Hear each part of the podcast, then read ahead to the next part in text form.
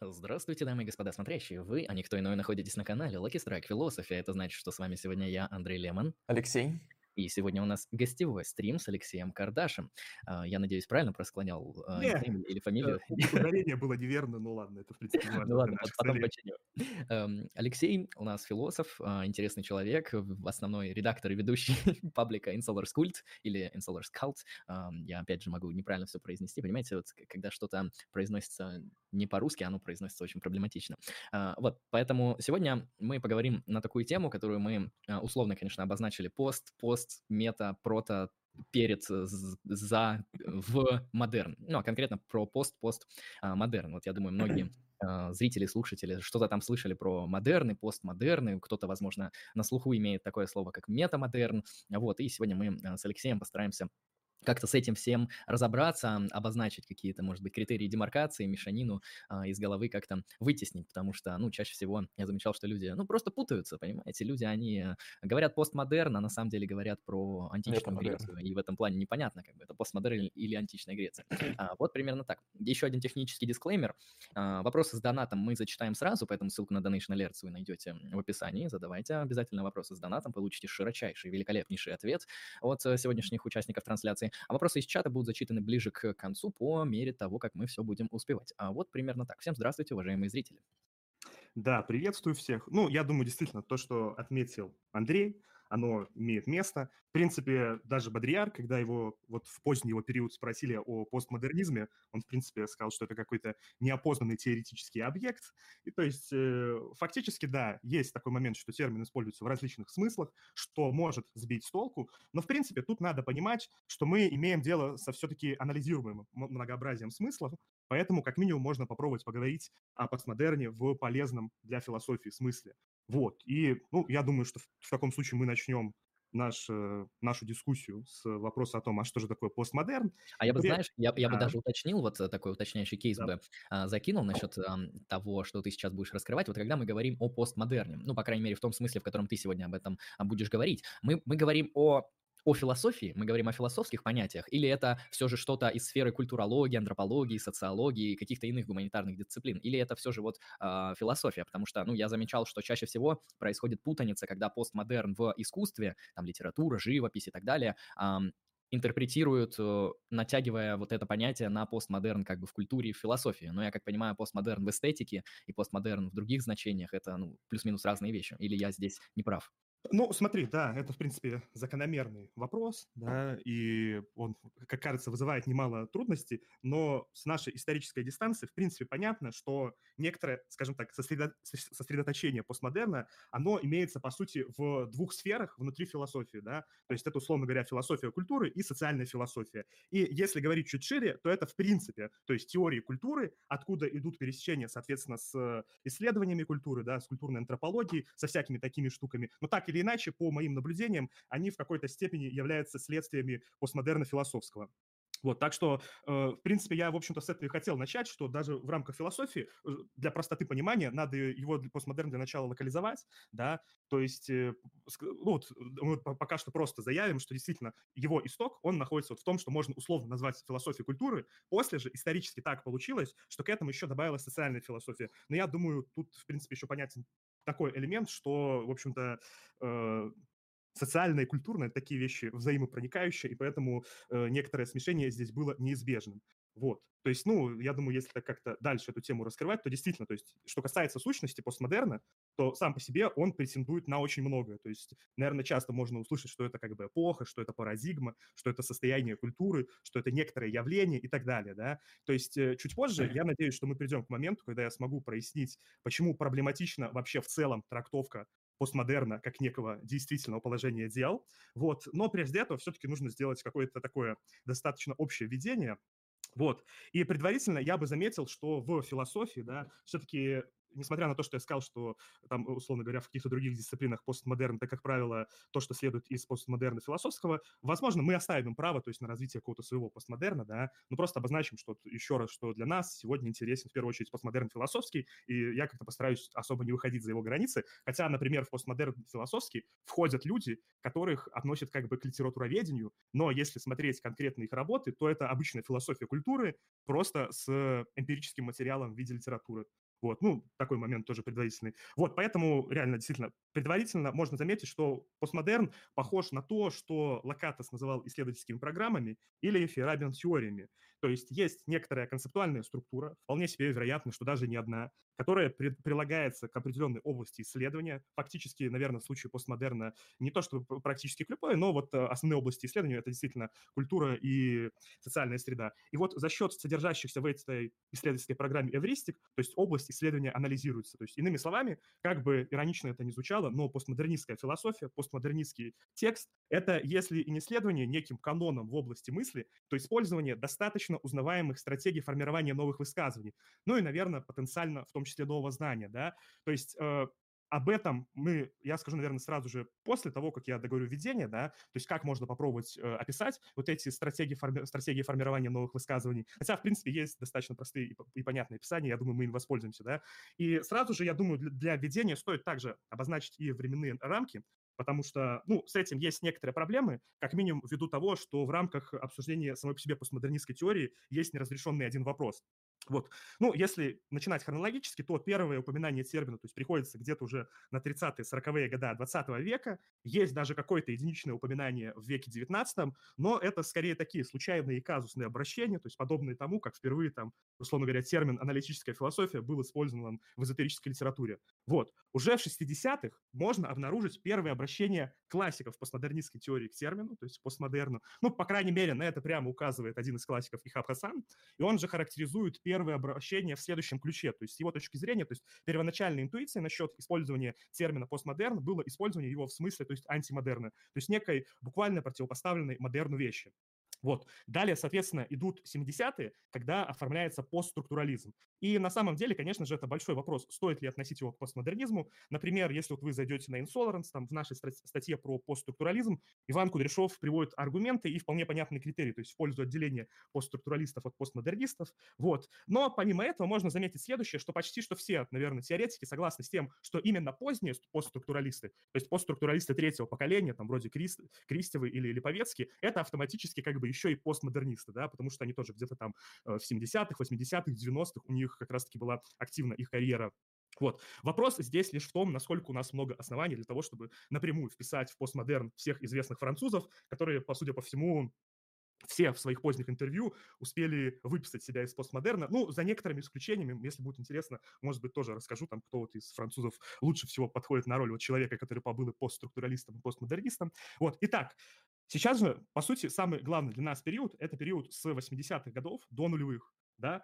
Э, почему? Потому что, по сути, за эти 20 лет выходят вообще все теоретические работы э, классические про постмодерн. То есть, соответственно, в 70-м в оригинале выходит состояние постмодерна Лиотара, и в 84-м оно переводится на английский. В этом же году Фредерик Джеймисон выпускает свое эссе «Постмодернизм» или «Культурная логика позднего капитализма». И, в общем-то, в 91-м году выходит одноименная книга. Э, в 87-м году выходит книга, соответственно, Ихаба Хасана о концепции постмодернизма. Вот. У него также была еще более ранняя книга о постмодерне конкретно в литературе, которая выходила изначально в 71 году, но, что немаловажно, переиздавалась в 82-м. И, собственно, тут тоже есть интересный момент, что его, наверное, самая известная статья, то есть, ну, как, как кто переводит, либо о культуре, либо о концепции постмодерна, она, насколько я смог найти, то есть выходила в 85-м впервые на английском. То есть, условно говоря, можно сказать, что у человека, который жил в 85-м году, в принципе, уже на руках были все основные работы, в которых расписана теория постмодерна, рецепция которой вот происходит, по сути, до сегодняшних дней.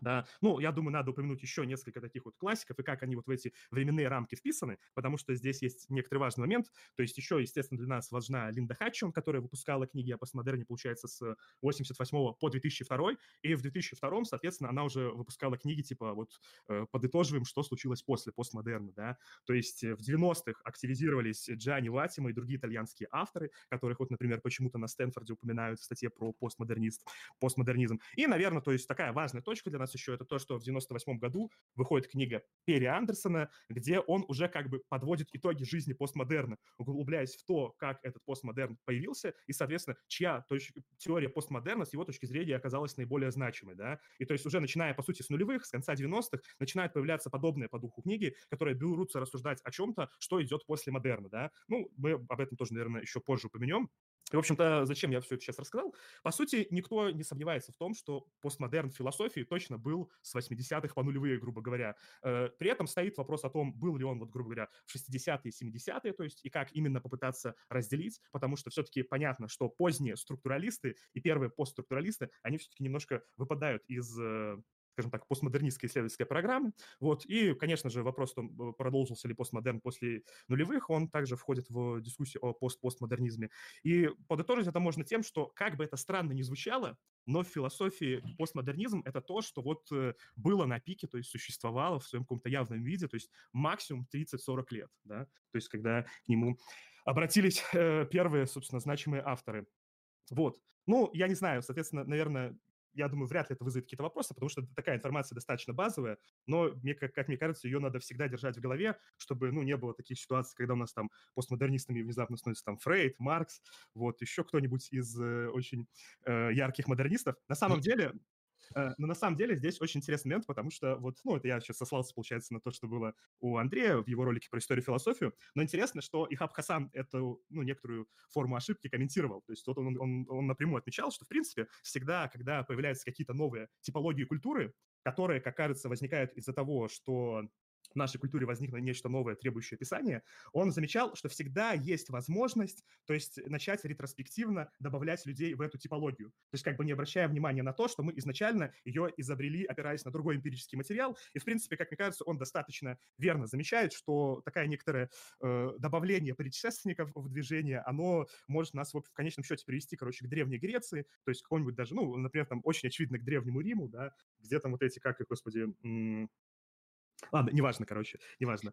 Тут Мне я... кажется, я вот хочу здесь прокомментировать. А? Это, знаешь, некоторая проблема вообще а, любых подобных культурно исторических парадигм, которые пытаются осмыслить э, те или иные эпохи. То есть как только мы, а, грубо говоря, изобретаем такую вещь, мы обнаруживаем, что какие-то элементы, возможно, конечно, даже конечно, конечно, фундаментально конечно. важные, они находятся вообще везде. Там, не знаю, в ну, древнем я бы... постмодернизме. Как, как, а, как первобытный коммунизм. Да, но я бы предложил это рассматривать не как проблему, наверное, потому что вот именно в рамках теории мы эту проблему можем очень легко разрешить. Мы можем сказать, ну, действительно, то есть э, не надо записывать предшественников, то есть какие-то новые типологии. Для них есть свои типологии, и то есть э, дискуссия о том, куда они относятся, должна вестись вот как раз-таки по здравому, ну, скажем так, академическому принципу, то есть прямого сравнения этих типологий. То есть если, условно говоря, там все кажется, что Маркс э, не модернист, то надо напрямую как-то попытаться сравнить, вот, что в типологии модернизма, да, то есть является недостаточно для того, чтобы туда вписать Маркса и т.д. и т.п. Вот. Uh, ну, соответственно, я не знаю, наверное, здесь можно было бы... А, вот я к чему-то говорил, я же говорю, что это, скорее всего, не проблема. Мне кажется, это указание, в общем-то, на характер нашей культуры самой по себе, что всегда есть какая-то вот такая вот интересная причинность в культуре, которая нас так или иначе может увести вот во всякую такую древность. И, соответственно, чтобы туда далеко не уходить, я предлагаю все-таки как-то коротко прокомментировать то, что я упомянул в начале, а, в начале, а именно стратегии формирования новых высказываний в постмодерне, то есть в чем состоит вот по локатусу позитивная эвристика постмодернизма как такой исследовательской программы, да. То есть э, можем начать с того, что в принципе уже было, да, то есть это интуиция о противопоставленности постмодерна модерну как главной характеристики первого. То есть это достаточно распространенная вещь, она достаточно интуитивная. Есть даже такие современные исследователи вроде Йоса де Мула, которые абсолютно серьезно стоят на вот этой позиции постмодерна как такого э, культурного лудизма некоторые разрушительные силы до сих пор.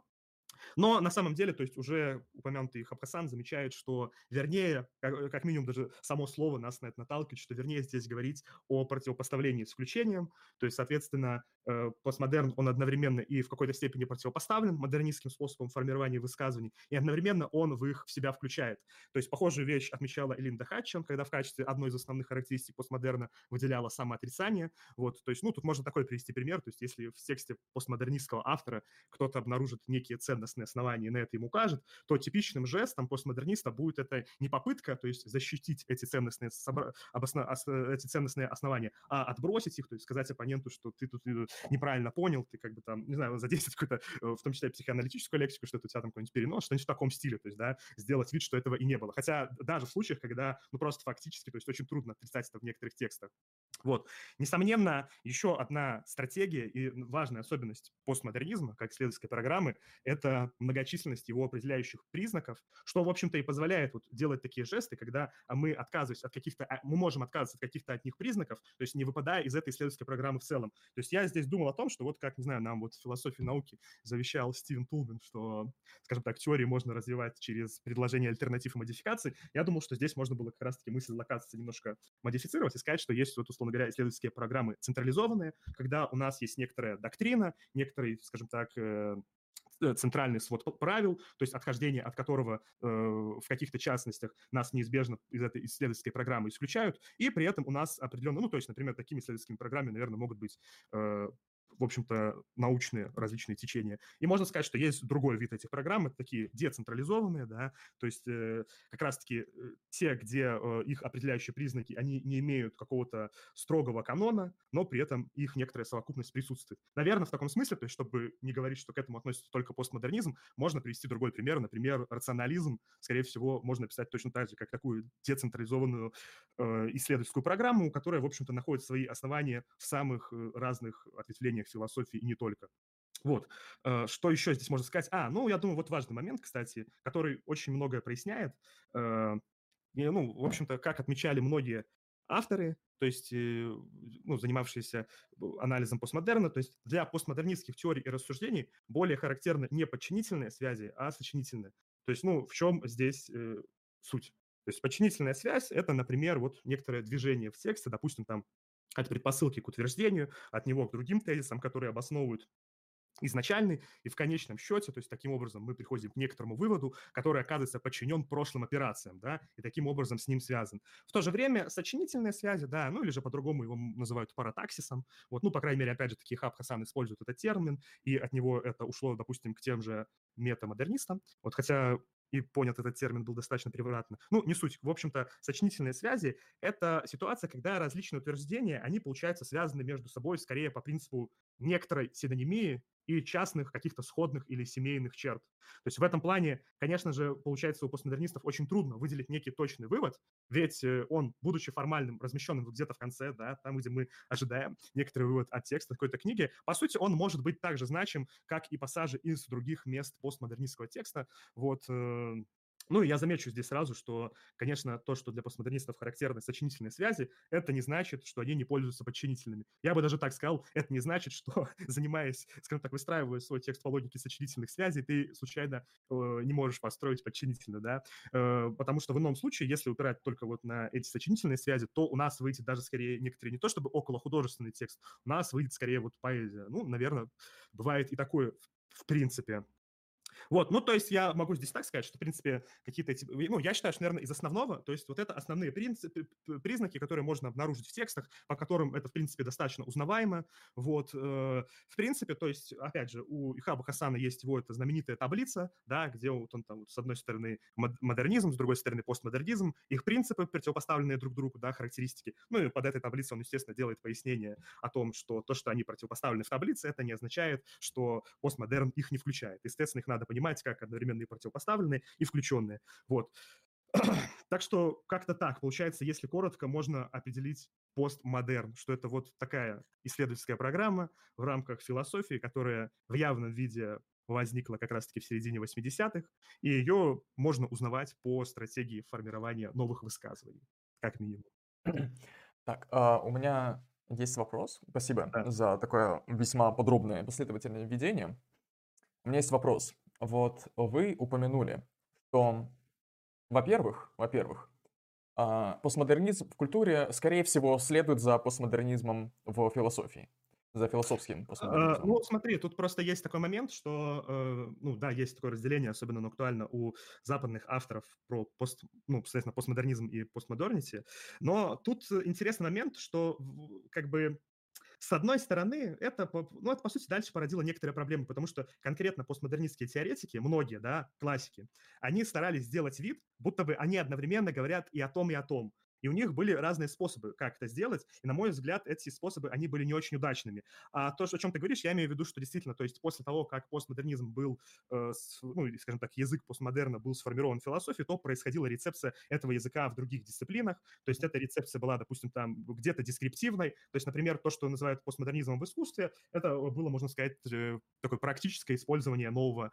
вокабуляра для описания культуры, то есть э, обращая внимание на какие-то концепты, которые ассоциированы с постмодернизмом, то есть, соответственно, искусствовед, то есть, или там философ искусства, он может как бы попробовать проанализировать или найти что-то в искусстве такое, что ранее не поддавалось, то есть, какому-то достоверному анализу. Вот, как-то mm-hmm. так.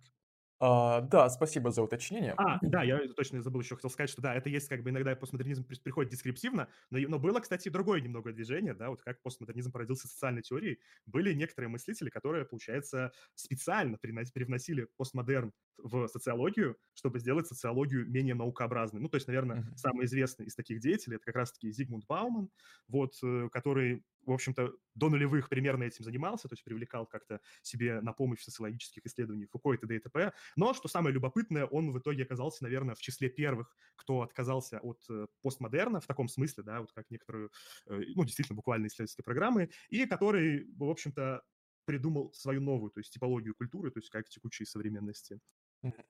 Вот как раз по этому вопросу я, я продолжу. Э, я вспоминаю еще одно такое положение, которое вы упомянули, точнее, ну, некоторую ситуацию, да, а, которую вы обозначили как проблема трактовки постмодерна как действительного положения дел. Да, И да, вот, да, собственно, эти две фразы у меня а, вызывают такой вопрос. То есть, получается, постмодерн — это не какая-то реакция, да, это не необходимое следствие в философской мысли, которое было призвано описать какие-то действительные изменения, происходящие в, в культуре, например да, или что-нибудь такое. А, наоборот, скорее так получается, что сначала бы было создано, была создана философия постмодерна, каким-то образом разработана различными деятелями. И впоследствии уже, как некоторые следствия, появились, э, во-первых, какие-то культурные явления, которые, в принципе, создавались с учетом некоторых, э, ну, с некоторой точки зрения постмодернизма. И, во-вторых, появлялись постмодернистские интерпретации уже чего-то существующего или современного. Ну, хорошо, я попробую это прокомментировать. Э, да, мне, наверное, надо было получше раскрыть то, что я имел в виду, потому что я имел в виду, что, как мне кажется, это никогда не было действительным положением дел в культуре, но все-таки это была, э, было реакцией на вот как раз-таки необходимость описания каких-то новых штук. И, возможно, в том числе это было просто, кстати, закономерным развитием континентальной философии, да, вот опять же таки, учитывая то, куда все шло. Э, здесь можно сказать следующее. Ту позицию, которую ты сказал, кстати, она имеет место, но она имеет место не в теории постмодерна, да, хотя, ну, может быть, где-то есть, я не видел. Это, кстати, ну, почти что буквально то, о чем рассуждал Морис Виц, да, по-моему, так его фамилия. То есть это такой, короче, аналитический философ, занимающийся эстетикой, и он известен тем, что вот он предложил свою любопытную, то есть антиреалистическую версию прочтения эстетики, то есть его точки зрения, э, грубо говоря, теории играют определяющую роль в том, каким будет наш эстетический опыт. И, соответственно, ну, я здесь позволю немножко сейчас э, свою трактовку, соответственно, таким образом в таком э, вицианском э, изложении можно э, утверждать о том, что некоторые теории создаются просто для того, чтобы этого эстетического опыта было больше, чтобы он как-то обновлялся, да, чтобы он возник, чтобы возникал какой-то новый эстетический опыт, да, то есть, ну, такой вот, они оказываются подчинены немножко э, в, принципам entertainment а, назовем это так, да. То есть такая позиция есть, но интересно, что, наверное, в пост, в вопросе постмодернизма она не особо звучит, хотя, казалось бы, очень в тему, да, то есть такой есть достаточно большой вокабуляр ассоциированных концепций, то есть начиная вот от этой структуралистской смерти автора, да, и зака- заканчивая, то есть различными, то есть симулякрами, телами без органов, то есть пастишами и прочим, но вот как-то здесь нет.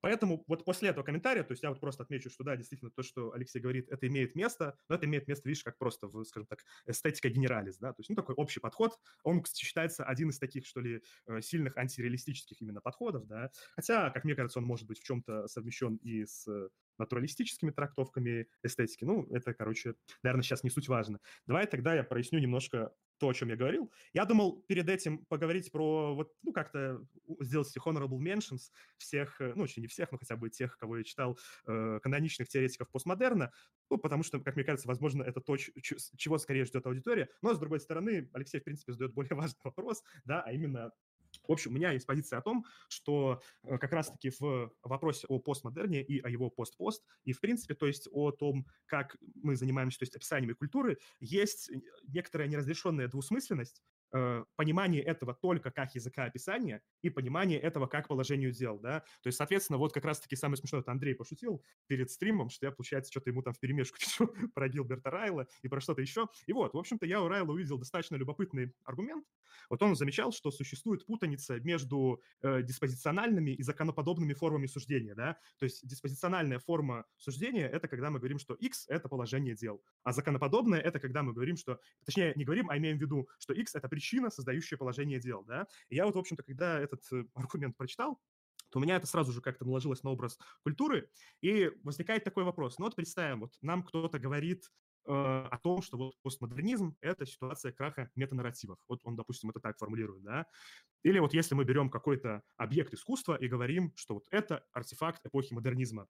То есть имеем ли мы в виду здесь то, что это просто некоторое хронологическое попадание, ну, что оказывается тривиальным. Или же мы имеем в виду, что модернизм, да, это как бы некоторая причина, по которой этот артефакт вообще появился. То есть и это, в свою очередь, нужно, нужно доказывать намного серьезнее. И то есть получается одно и то же высказывание, вот как оно высказано по форме, оно может иметь два совершенно, скажем так, разных значения. И, как, и между этими значениями может быть путаница, которая ведет нас, в общем-то, к достаточно непонятным местам и делает теории ненадежными, да. То есть я могу, например, вот привести такой пример. А, вот мы открываем Фредерика Джеймисона, и там, не знаю, он нам клятвенно клянется, говорит, типа, ребята, я не французский шиз, я там этот американский марксист, я сейчас вам буду говорить только про язык описания. Проходит как бы a few moments later, и Фредерик Джеймисон вот пишет какое-нибудь предложение в стиле, то есть э, в постмодернизме происходит... Э, а, э, мышление постмодернизма характеризуется угасанием историчности.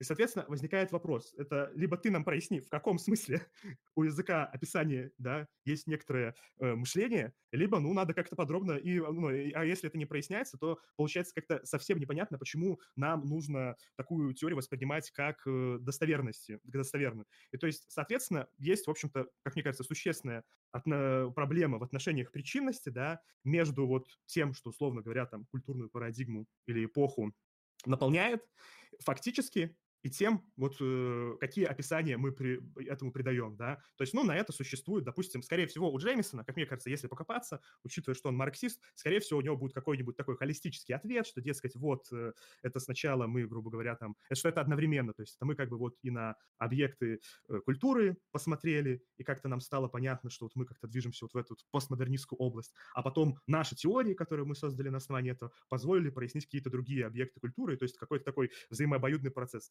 Ну, как мне кажется, что это все-таки звучит достаточно ненадежно, и бывают, скажем так, более э, адекватные, ну, в этом аспекте, как минимум в аспекте двусмысленности, более адекватные трактовки постмодерна, да, то есть избегающие либо вот этой нечестности Джеймисона вот в двусмысленности понимания, скажем так, его утверждений как диспозициональных и законоподобных. То есть в качестве примера можно, с одной стороны, привести Линду Хатчон, она, скажем так, э, просто напрямую заявляет, говорит, что, ну, как бы, да, э, постмодерн — это язык описания, но я, как бы, социальная конструктивистка, и, соответственно, вот это у меня так работает, что у меня из языка описания, то есть получается положение дел. То есть, ну, такая вот у нее, условно говоря, антология. Самое забавное, что, несмотря на то, что у нее это достаточно, ну, э, ясно прописано, при этом зачастую это используется, скажем так, в, в некотором, э, для некоторой нечестной аргументации, то есть вместо того, чтобы как-то Хатчен напрямую за это покритиковать, и об этом просто как-то упоминают, и типа вот делают вид, что достаточно показать, что у него такая позиция. Ну, мне кажется, тоже не очень удачным. И в этом плане, конечно же, большую симпатию как ты испытываешь к концепциям таким, скажем так, последовательного понимания постмодерна как языка,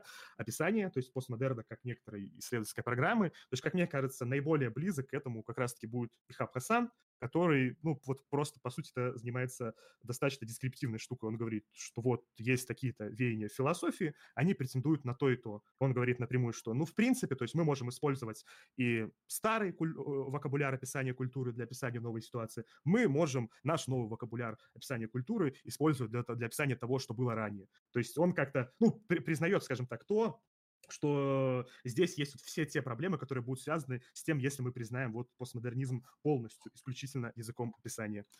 Ну, вот какой-то такой, я думаю, возможен ответ на этот вопрос. Спасибо. Андрей, ты хочешь что-то сказать? Я думаю, здесь давайте вот эм, постараемся первый кейс как-то а, схватить и подытожить. Вот а, грубо говоря, тезисно выделить э, то, что мы сделали. Мы постарались, ну, сначала мы дали такую вот историческую э, преамбулу, Алексей нас ввел в э, некоторые такие, знаете, introduction, вот, потом он поговорил конкретно про то, что такое постмодерн, и я тогда хотел бы э, задаться таким вот вопросом, какие вот конкретные тезисы, положения мы можем выделить в отношении вот э, постмодерна, если мы, если вообще это как-то возможно, э, выделить в отношении него э, какую-то совокупность тех самых, там, не знаю, признаков, принципов, э, которые вот именно для него характерны и демаркируют его от ну, всего. Смотри, остального. Да, видишь, Андрей, я немного ранее про это уже говорил, когда вот говорил про стратегию вот формирования новых высказываний в постмодерне, да, то есть упоминая, что его, то есть определяющий признак – это многочисленность определяющих признаков, и среди этой многочисленности в том числе наиболее интересны как бы такие вещи, как вот подчинительные и сочинительные связи, вот. Э, ну, я думаю, что, может быть, чтобы это как-то было более интересно, чтобы мне не пересказывать то, что я уже говорил, потому что я там сказал, что, в принципе, та таблица, которая у Хасана есть, я не знаю, может быть, если ради интереса можно как-то там туда скинуть, вывести, можно будет ее как-то покомментировать, попробовать, потому что, наверное, там явно не со всеми пунктами согласен, согласен, она достаточно быстро ищется. Ну, если есть такая возможность. Вот, если я тоже как-то все открою. Вот, я думаю, можно было бы тогда попробовать э, вот в качестве такого ответа на твой вопрос, и в том числе в качестве э, приглашения к обсуждению, попробовать вот поговорить про, ну или как-то оценить вот те версии постмодерна, да, те основные признаки, которые выделяют уже упоминавшиеся классики. То есть я не знаю, э, ну, очевидно, кстати, да, еще замечу такой момент, что в целом, в совокупности, в дискуссии о постмодерне и том, э, что было после него, существует некоторое понимание противостояния версии постмодерна Леотара и Джеймисона, так как вторая является в некоторой степени ответом на первую, и вторая как бы исключает первую. Ну и тут можно понять еще такой интересный момент, заметить вот на то, что я предлагал обратить внимание ранее, что Джеймисон, получается, свою именно книгу подробную, то есть он выпустил на 10 лет позже, чем Леотар. И Леотар, соответственно, он еще был немножко в таком странном положении. То есть, я не знаю, вот все, кто читал «Состояние постмодерна», то есть они могли заметить, что, в общем-то, Леотард делает такие, скажем так, критические оговорки вот о том, что, в принципе, он как бы не претендует на то, чтобы э, скажем так, описать нечто реальное или правдивое, а он просто претендует на то, чтобы указать на какие-то, скажем так, значимые вещи, которые в будущем позволят нам, то есть, поднять некоторые вопросы. То есть, ввиду этого, конечно же, он там много пишет про легитимацию знания. Вот. Ну, есть еще смешной момент. Вот, например, в описании паблика Lucky Strike написано, что это экспертный проект, и вот в состоянии постмодерна Леотара в том числе интересовал вопрос дихотомии между экспертом и философом, да, то есть его позиция, то есть разница в том, что эксперт как бы знает заранее, в чем он прав, а в чем нет, в то время как Э, философ, то есть не может так наивно относиться к своим познавательным способностям, так как ему нужно в итоге все-таки задавать какие-то философские вопросы, то есть ставить проблемы и т.д. и т.п. Ну и, кстати, сам он считал, что в обсуждении постмодерна нужно как бы уметь совместить эти две позиции, да. То есть, ну, я думаю, в общем-то, учитывая вот, скажем так, насколько флюидной была задана э, ну, вот это теоретическое основание всей остальной дискуссии, да, или куда насколько он такой э, двусмысленен и плавучий тезис Леотара, то есть э, становится ясно, почему и последующая дискуссия, она также напирается на вот эти как раз-таки на э, декларацию двусмысленности, неопределенности и других вещей. Вот. Ну, в общем-то, я думаю, все знают про то, что из тех вопросов, которые хотел поднять Леотар, то есть, по сути, запомнили только одну вещь. Это, то есть, как раз-таки тезис про крах метанарративов, который еще, судя по всему, конкретно для самого Леотара в состоянии постмодерна был не так уж сильно важен. Вот. Ну, я думаю, даже можно как-то подробно не пояснять, что подразумевается под этими самыми метанарративами. То есть, ну, это, в принципе, наверное, точнее точно подразумевается различные большие идеологические проекты, да, которые являются, скажем так, э, и они, скажем так, телеологичны. Вот это, наверное, здесь будет удачно все сказать. То есть у них есть какая-то понятная цель, да, и некоторый понятный образ пути достижения этой цели. То есть там есть некоторое светлое коммунистическое будущее, да, есть либеральные утопии Лока и подобные штуки. Ну, в принципе, есть не только это. Есть, например, там какие-то принципы классической рациональности, то есть, соответственно, с неким идеалом в виде э, возможности достигнуть абсолютно рациональной, э, скажем так, рациональной дискуссии, назовем это так. Вот, то есть, э, ну, версия Леотара, она, как бы, здесь надо сказать сразу такой момент, в том, как она была воспринята, это не совсем версия Леотара, это как раз-таки один конкретный тезис, да, то есть о метанарративах, и, в общем-то, э, опровергают этот, это утверждение обычно двумя способами, такими классическими. Первый способ это является указанием на то, что вот посмотрите, то есть где-то там вот эти, что метанарративы есть, и вот посмотрите, что они, что метанарративы, короче, сейчас скажу, метанарративы есть в онтологическом смысле, и вот посмотрите, мы видим практически, что сейчас до сих пор они существуют, да, то есть, например, ну, не знаю, из экзо- э, экзотических вещей можно, например, э, понять, что, например, какое-нибудь там общество потребления Бодрияра, да, то есть оно предполагает как раз-таки логику метанарративную, то есть метанарратив потребления. Вот. И есть второй ответ, который уже связан с тем, что, как бы, ну, там, извините, месье Леотар, то есть метанарративов не существует в онтологическом смысле, и это просто вот какая-то, скажем так, ваша типизация личной культуры, э, которая, в общем-то, может быть отброшена, потому что там на самом деле так-то и так-то. И, ну, и дальше начинается прояснение, как на самом деле.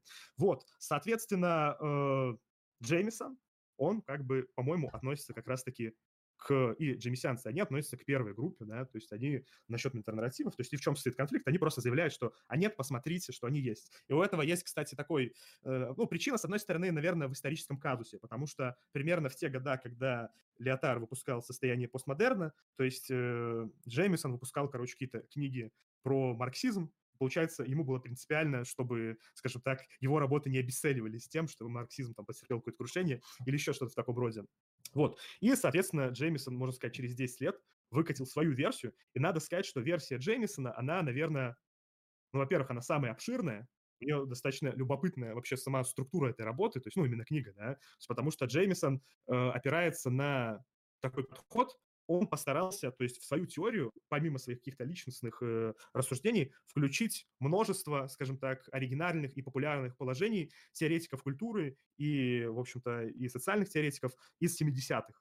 То есть он напрямую в себя, например, включает Бодрияра, ну, в последующем его интерпретируя, то есть для своей теории, он точно так же включает Делеза, он включает также в себя Чарльза Дженкса и, в общем-то, очень много такового. То есть, э, ну, тут надо сказать, что, в общем-то, если вы попытаетесь погуглить, кто такой Фредерик Джеймисон, то вы, наверное, прямо где-нибудь сразу увидите сообщение о том, что у него какой-то такой, ну, вот как говорят, знаете, так метафорический, диалектический стиль письма, да, то есть очень интерпретативно, да, не совсем точный, такой скорее направленный на, на какие-то эвристические цели, то есть, ну, для того, чтобы как-то кто-то что-то для себя из этого изъял и далее развил. И в этом плане, если попытаться суммировать, хотя я понимаю, что, наверное, какой-то конкретный джемисианец, он может сказать вот вполне спокойно, что, ну, может быть, это не главное в теории Джеймисона, или, ну, вполне я встречал тоже работы, где не это признается главным, но, как правило, насколько я могу судить из того, что мне удалось прочитать, то есть, по сути, для джемисианства принципиально важны два тезиса. То есть первый тезис – это о безусловной взаимной связи культуры и экономики, да, то есть, соответственно, трактовка культуры через ее как что-то, что имеет свою экономическую ценность. Это, кстати, вполне ну, ясно, что эта интерпретация идет как Бодрияра, но идет как раз-таки интерпретация в марксистскую сторону. Вот, и тут не тогда люди удивляются, я просто, ну, как бы, у Бодрияра есть две, скажем так, вот его э, работы, посвященные социальной философии, у них есть две такие группы интерпретаций большие, это, причем они такие немножко э, ну, прямо противоположны друг другу. Это есть как раз-таки те, кто тащит одеяло в марксистскую сторону, и те, кто тащит одеяло в какую-то консервативную сторону, да, там как какой-нибудь Ален де Бенуа. Естественно, получается такая немножко удвоение, то есть это, этой теории, то есть здесь вот какая-то... Да, и левый, и консерватор, это забавно. Я, кстати, Но... встречал именно интерпретации Бодрияра в такую в левую сторону, вот то, что он консерватор. Да, потому что это в России популярно более. То есть в России, кстати, про Бодрияра консерватора, то есть это достаточно, ну, и, так... А? Звучит даже как шутка на первый взгляд. А, ну, знаешь, есть один там бородатый мужичок, там, который рассказывает про постмодернизм, который, в общем-то, его в эту сторону интерпретирует. Но там надо понимать, что Бодрияр, он как бы намеренно это делал, то есть в его работах есть как бы и, очевидно, э, левые тейки, и, очевидно, вот как раз те консервативные тейки, да, причем, ну, вот буквально, в смысле, консервативные да, то есть как какие-то утверждающие некоторое превосходство более ранних, вот, скажем так, э, общественных формаций. Да, это, короче, первое, то есть надо понимать, то есть что принципиально для джемисианцев. То есть первое принципиально это вот этот, короче, экономический аспект. Да, что случилось? Порвало просто, но, ну, это первое после 15-минутной речи.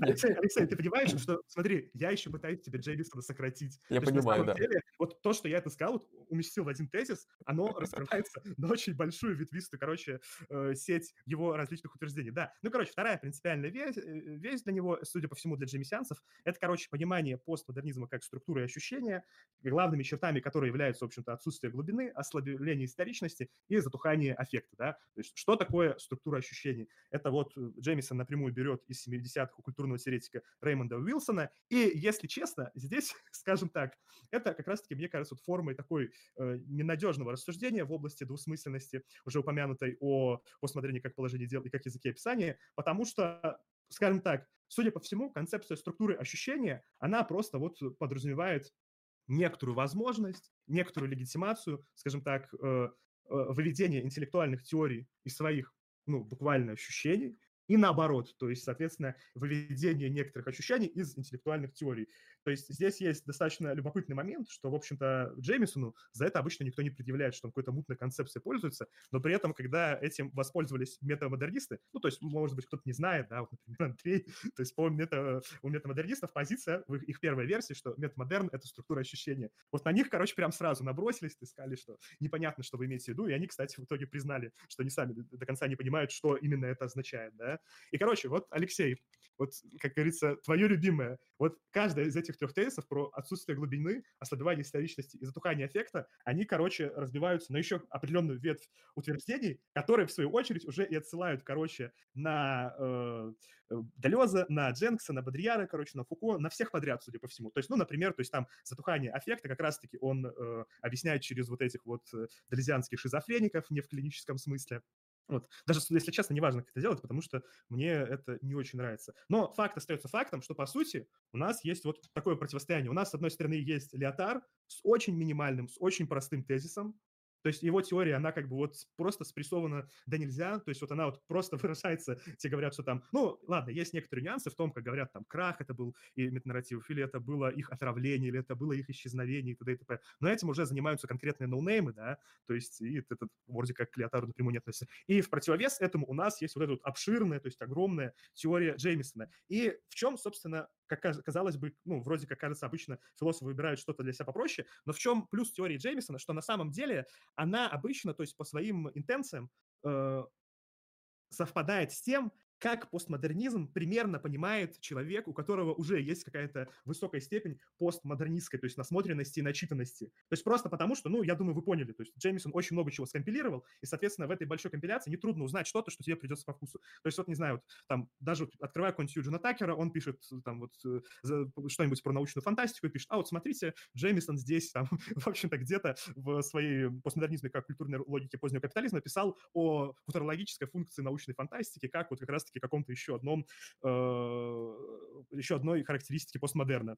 И вот, короче, это примерно так работает. То есть теория Джеймисона, она еще, кстати, исполняет такую любопытную функцию, она является интересной референтной теорией для теорий пост-постмодернистских в смысле своей наполненности. То есть человек, который хочет рассказать, что, не знаю, там наступил гипермодернизм, наступил метамодернизм, он столкнется с достаточно... В принципе, это, кстати, ну, опять же, те люди, которые э, что-то знают про философию науки, они понимают, что вам про это, короче, и Ферабин, как бы, и Кун, и Локац напишут все, что, как бы, обычно, чтобы старая, чтобы новая теория могла заменить старую, она должна, как бы, по объему э, быть равна ей, и при этом быть чуть-чуть больше. То есть она должна объяснять все то, что могла объяснять старая теория, и при этом она должна уметь объяснять еще что-то дополнительное. Вот, и то есть таким образом, в общем-то, теория Джеймисона, она на самом деле в этом аспекте, конечно же, оказалась большой проблемой. Вот, ну, я думаю, может быть, мы об этом вот дальше поговорим, когда уже перейдем конкретно к пост-постмодерну, потому что вот опять же таки, а, ну, здесь можно вот раз мы уже упомянули про эту дихотомию, вот, соответственно, тоже на стриме, получается, про историю, то есть а, Андрей там описывал ситуацию метамодерна, как там что-то, что, что что-то случилось с метанарративами, и теперь они вновь появились. В общем-то, тут проблема в том, что метамодернисты, они, короче, как раз-таки джебисианцы, а не леотаровцы. То есть для них это, в принципе, короче, немного не из той оперы. То есть, ну, при этом, конечно же, есть много других э, акторов теории вот этих модернов, которые являются леотаровцами. Угу. Вот. Ну, я думаю, опять же, может быть, это попозже оговорим. А у меня вот такой да. вопрос. Я сейчас небольшой комментарий дам и в конце вопрос. А, я сначала э, не совсем понимал, зачем постмодернизм, да, именно в такой постановке вопроса.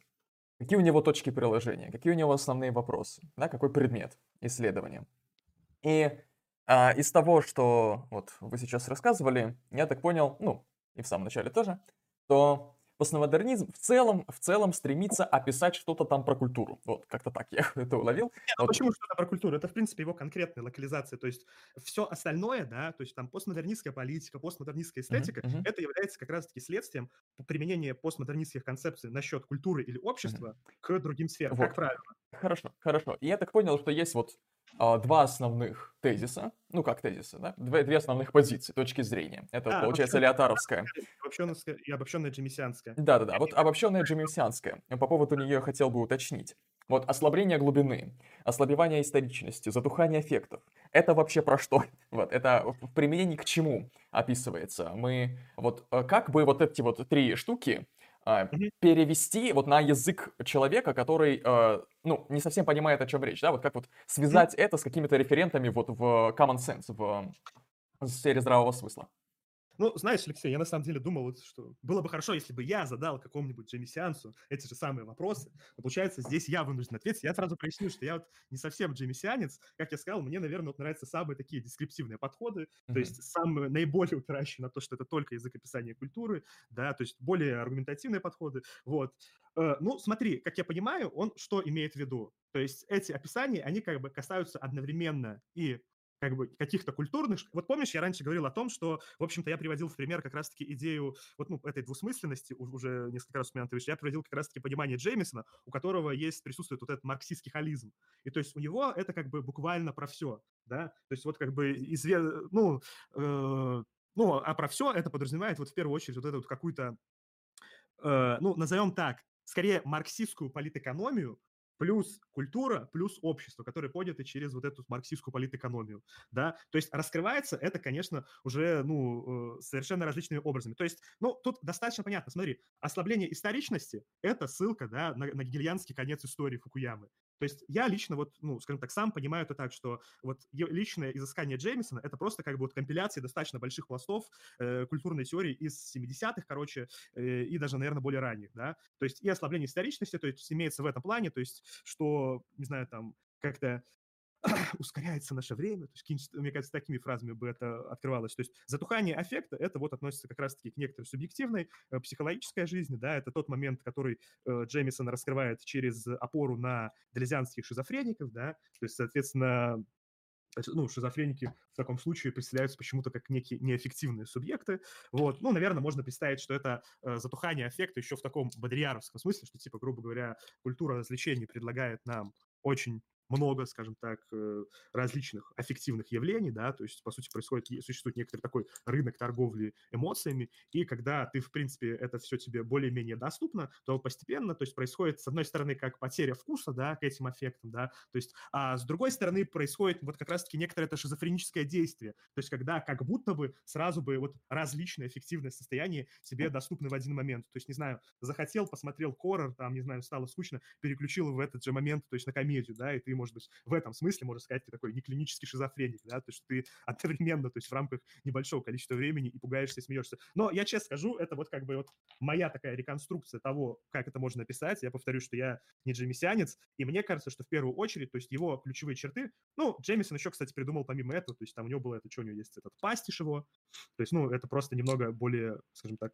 просто объясненные вот эти самые симуляторы. Просто и пастиш касается как раз-таки обла- обла- области искусства, что, дескать, вместо вот создания некоторых оригинальных вещей вот начинается производство с опорой на успешные э, коммерческие продукты, и таким образом, то есть культура, которая вот по первому тезису неразрывно связана с экономикой, она вот не может выйти из этого порочного круга, и получается такое некоторая постоянная попытка воспроизводства того, что уже было коммерчески успешным. Вот, то есть я как-то так это могу э, преподнести, да, то есть пытаясь сохранить некоторую комплементарность по отношению к Джеймисону, но я скажу, с моей точки зрения, действительно, главный минус его концепции, да, которые, кстати, вот именно сторонники его говорят, наоборот, это плюс. Вот посмотрите, Джеймисон, типа, вот сел, про все написал, то есть э, э, какую тему не возьми, то есть у Джеймисона есть какой-то на это ответ. На мой взгляд, это главный минус, потому что, по сути, э, происходит какое-то, скажем так, э, достаточно странное смешение вот того, что, всего того, что было написано до него. Вот. Фух. Ну, я не знаю, слушайте, но на самом деле, если честно, конечно, э, идея Джеймисона, она не самая экстравагантная, да, то есть есть вот, например, э, Джоанни Ватима, который упомянут почему-то на Стэнфорде. Кстати, вот я сразу скажу, на Стэнфорде вообще супер плохая статья про постмодернизм, потому что она представляет, по сути, очень плохой способ разговора о нем. То есть она представляет способ э, понимания постмодерна через некоторое перечисление как будто бы каких-то основных персоналей, да, и то есть вместо объяснения причин почему эти персонали могут быть как-то сопоставлены, происходит просто их сопоставление. То есть в этом плане, кстати, она копирует то есть, точно так же и многие, ну, то есть русскоязычные объяснения, когда вот тебе просто говорят, что вот это этот, этот, там, что постмодерн, это как бы, герми... Э, что это как бы гиперреальность, постмодернистская герменевтика и еще какие-нибудь штуки, и все, типа, вот сиди, думай, как оно вместе сочетается. То есть фактически это скорее неверно, да, то есть э, это надо более усердно доказывать. Да, так вот, что касается Ватима, вот сейчас вообще, я просто, ну, на самом деле, мне это было достаточно смешно, когда я это читал, но он, короче, смотрит на постмодерн через религиозную оптику. То есть, соответственно... Звучит интересно. А, Андрей, ну видишь, ты просто как-то вот занимаешься Аристотелем, и ты уже привык делать некоторые, скажем так, э, пози- привык к некоторым позитивным ожиданиям этой религиозной тематики, но, по-моему, это звучит так, что будет как бы самая шизофреничная версия, да? Ну, короче, он находит какого-то э, средневекового христианского мистика, у которого была своя типология культуры, то есть и у него, его типология культуры, она как бы опиралась на концепцию Троицы. И Ватима, короче, заявляет, что Э, ну, во-первых, он заявляет, возможно, вот это, кстати, может быть адекватно интересный тезис, он говорит о том, что вообще сложившаяся культурная ситуация – это следствие событий, то есть, происходи, которые происходили с христианством в Европе. Ну, то есть, и он уделяет какое-то время обоснованию этого, то есть, почему он так считает, да. И, соответственно, он вот сам постмодерн считает эпохой бога-духа, да, то есть, э, соответственно, и под этим он подразумевает как раз-таки достаточно необычную вещь, потому что в таком контексте постмодерн у него это не как не форма какого-то такого вот упадка или разрыва с традицией, да, а ее закономерное развитие. То есть постмодернизм — это как бы следствие традиционализма по Ватима. Вот. И, соответственно, в таком контексте рассмотрения постмодерна он уделяет много внимания, то есть указанию на позитивные стороны постмодернизма, то есть коими, вот э, с его точки зрения, оказывается некая такая большая свобода мысли, вот которую исследователь трактует в русле христианской добродетели любви к ближнему. Ну, то есть, если вы помните, опять же, то есть то, что говорилось чуть ранее, когда я говорил о том, что постмодерн — это э, по отношению к модерну противопоставление с некоторой долей при, принятия, то вот если вот ранние интерпретации и, допустим, интерпрета- интерпретация Демула – это просто взгляд на постмодерн как на культурный лудизм, и антимодерн, то есть просто взгляд на то, что якобы постмодерн – это просто противопоставление модерну, то вот как раз-таки идея Ватима, она такая, что ли, обратная. это взгляд связан с тем, что постмодерн вот занят каким-то таким вот принятием, улучшением модерна. Ну вот, например, есть такая очень специфическая концепция, наверное, самая странная из того, что я, в принципе, видел. Вот. Ну, потому что, в принципе, понятно, то есть... Мне кажется, вот эта вот последняя интерпретация про а, постмодерн как а, некоторый результат а, христианской эпохи, христианских концепций, она очень похожа на Ницше в таком вот, конечно, наверное, более аргументативном прочтении, ведь Ницше, он видит упадок Запада в основном в как раз-таки христианстве, как таком институте, который ресентимент закрепил в Западной Европе и начал его... Ну, видишь, вот у Ватима, короче, обратная позиция, он наоборот видит, что это как бы не упадок, а некоторый, то есть восход, вот именно в области свободы мысли. То есть, в принципе, то есть э, это просто обернутая точно такая же позиция с примерно похожими доводами, я думаю, потому что там Ватима тоже обращается, ну, не тоже он обращается, короче, к вот этим всем протестантским штукам, да, то есть рефор... тому, как вот происходила некоторая реформация католичества и т.д. и т.п. Вот. Ну и, в принципе, того, как религия постепенно ну, преобразовывалась от религии такого более средневекового типа, то есть, ну, именно организованная к и европейское, то есть христианство, к религии, в общем-то, современного типа. Вот. А вы еще упомянули довольно давно, что постмодерн, точнее, философия постмодерна, а также в каком-то смысле является реакцией на что-то. И вот на этот счет у меня есть вопрос. А вот что произошло с модерном? Вот когда мы поняли, и как мы поняли, что модерн сломался? Ну, смотри, видишь, тут есть такой момент, что с одной стороны э, тезис о том, что с модерном что-то не так, он в принципе не обязателен. Uh-huh. Да? То есть может подразумеваться логика не того, что с модерном что-то произошло не так, да, а логика того, что, ну, есть, условно говоря, некоторое историческое развитие, оно может быть, скажем так, объективно обусловленным, оно может следовать э, каким-то случайным аспектам. Но, по сути, ну, здесь, я думаю, это вполне очевидно, это известно, то есть, что если сам э, как раз-таки модерн в этом социальном аспекте связывается с индустриализацией, да, и тем, как она повлияла на другие аспекты, аспекты, в общем-то, нашей жизни, то есть на нашей сфере познания, то постмодерн плюс-минус привязывается к постиндустриализации, да, то есть плюс-минус привязывается к возникновению массовой культуры, но здесь есть uh-huh. интересный аспект, да, то есть, как мы знаем, первые рецепции массовой культуры, они были как раз-таки еще проведены э, франкфуртской школой, да, то есть, и условно это можно назвать таким э, ну, это не только, это были Хосе Артега и Гассет. Короче, были э, что справа, что слева такие деды брюзжащие, которые говорили, типа, хуйня, это ваша массовая культура, вот раньше было лучше, да, и, в принципе, это вот буквально изложение вот всех подобных тезисов. И что самое интересное, э, постепенно, да, то есть постмодернизм, да, в теории, он параллелен процессу принятия массовой культуры. То есть вот об этом, например, даже Александр Павлов в своей книге пишет, он так это достаточно э, с точки зрения чисто дидактически удачно разделяет. Он говорит, что вот в какой-то момент появилось понятие популярной культуры, и это вроде как бы то же самое, что массовое, но при этом носит на себе э, клеймо позитивной коннотации, а не негативной. И в этом плане, кстати, тоже интересно, как он это определяет, потому что он, в общем-то, находит фигуру такую переходную, э, коим оказывается Умберто Эко, вот. И, в общем-то, есть такой достаточно любопытный факт, что, оказывается, Умберто Эко был первым, кто, скажем так, выдал такой термин, как гиперреальность, да, и при этом, что самое любопытное, э, Умберто Эко это выдал, когда побывал в Америке, и, соответственно, в его трактовке, ну, это почти это то же самое буквально, что в трактовке Бодрияра, но это, да, э, э, реальность, скажем так, некоторая искусственная, искусственная симулятивная назовем это так, действительность, которая превосходит непосредственную реальность, да, и то есть в этом плане, то есть Эко приводил примеры, условно говоря, с, ну, опять же, с теми же парками развлечений, да, что, условно говоря, если человек идет в парк развлечений, там есть какой-то аттракцион с крокодилом, то вот это, скажем так, этот искусственно созданный крокодил и аттракцион, он в большей степени будет соответствовать тем ощущениям и эмоциям, которые человек хочет ощутить вот от э, встречи с крокодилом, чем если он просто придет там и на него посмотрит скучно в зоопарке. Вот, и, соответственно, у Умберто Эко была исключительно позитивная коннотация, да, то есть гиперреальности, как некоторые вот э, э, симуляции, превосходящие реальность в ну, да, ладно, это лучше назвать не симуляция, это лучше назвать некоторые фикциональные объекты, которые в области ожидания того, ожидания их использования превосходят реальные объекты, да, которые, фикции которых они якобы являются. И, соответственно, mm-hmm. впоследствии уже Бодрияр намного позже там э, придал этому некоторую такую негативную коннотацию. у меня вот... Э, путем. Извини, что я перебиваю, у меня вот есть пример в башке появился по этому вопросу, а, а именно компьютерные игры, как они делаются. Потому что а вот есть люди, которые топят за реализм, например, в компьютерных играх. Но реализм — это штука очень неудобная, жутко неудобная. И вот а, я вспоминаю один такой пример конкретный, как в, по-моему, перед какой-то новой частью Uncharted хотели сделать крюк-кошку, да, и хотели его сделать очень проработанным, так, чтобы нужно было его достать, раскрутить, прицелиться, кинуть, все такое. Э, но в итоге через как бы 2-3 как бы теста от, от продюсеров, да, что-то такое, когда они пронаблюдали это все. Эту фигню свернули просто до... А, нажал Е, кинул крюк. Все.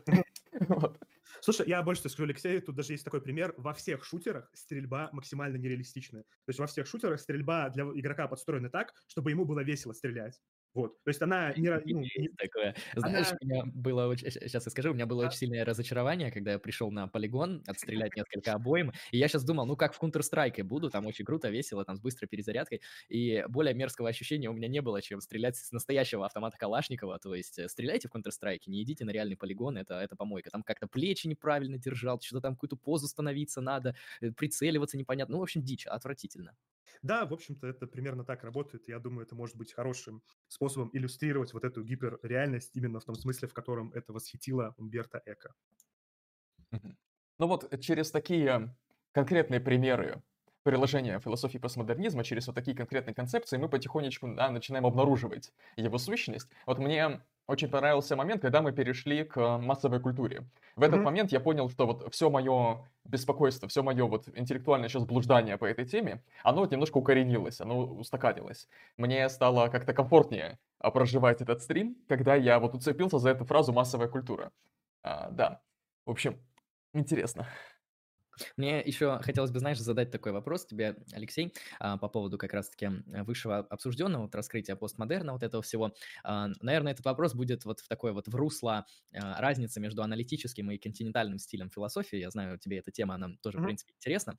Вот, соответственно, когда ты все рассказывал, пытался прояснить нам, донести до слушателей, что такое постмодерн, вот в меня прокралась некоторая такая интуиция, что это не выглядит как, ну, та аналитическая философия, которую я там знаю, где берется какой какой-то максимально лаконичный тезис, вот чем лаконичнее, тем лучше, и, может быть, подкрепляется каким-то мысленным экспериментом и пытается как-то там аргументы и доводы под него а, найти. Ну, то есть, там, не знаю, метаэтика, может быть, какая-то там философия времени и другие разделы, именно такой аналитической философии. Вот здесь же, когда ты обсуждал постмодерн, я видел вот такой более дескриптивный подход. То есть ты, а, ну, буквально пытался описать, как это выглядит, как это работает, а, как это преломляется и так далее. И а, я даже не знаю, в чем мой вопрос заключается. Наверное, в том, что как, вот, как выглядит обоснование того, что ты описал. Потому что вот если в аналитической такой традиции я могу увидеть обоснование там каких-то тезисов и концепций, а как бы мы говорили об обосновании именно вот в той топике, который ты сейчас обсуждал? Может быть, те авторы, о которых ты говоришь, а, они там, ну, раскладывают как-то аргументами, как-то так а, проясняют и обосновывают это, а ты просто, ну, вот это не успел высказать, потому что, ну, понятно, количество времени не бесконечно. Или как-то обоснование выглядит по другому типу, просто хочется уловить. Смотри, Андрей, обоснование выглядит ровно по такому же типу.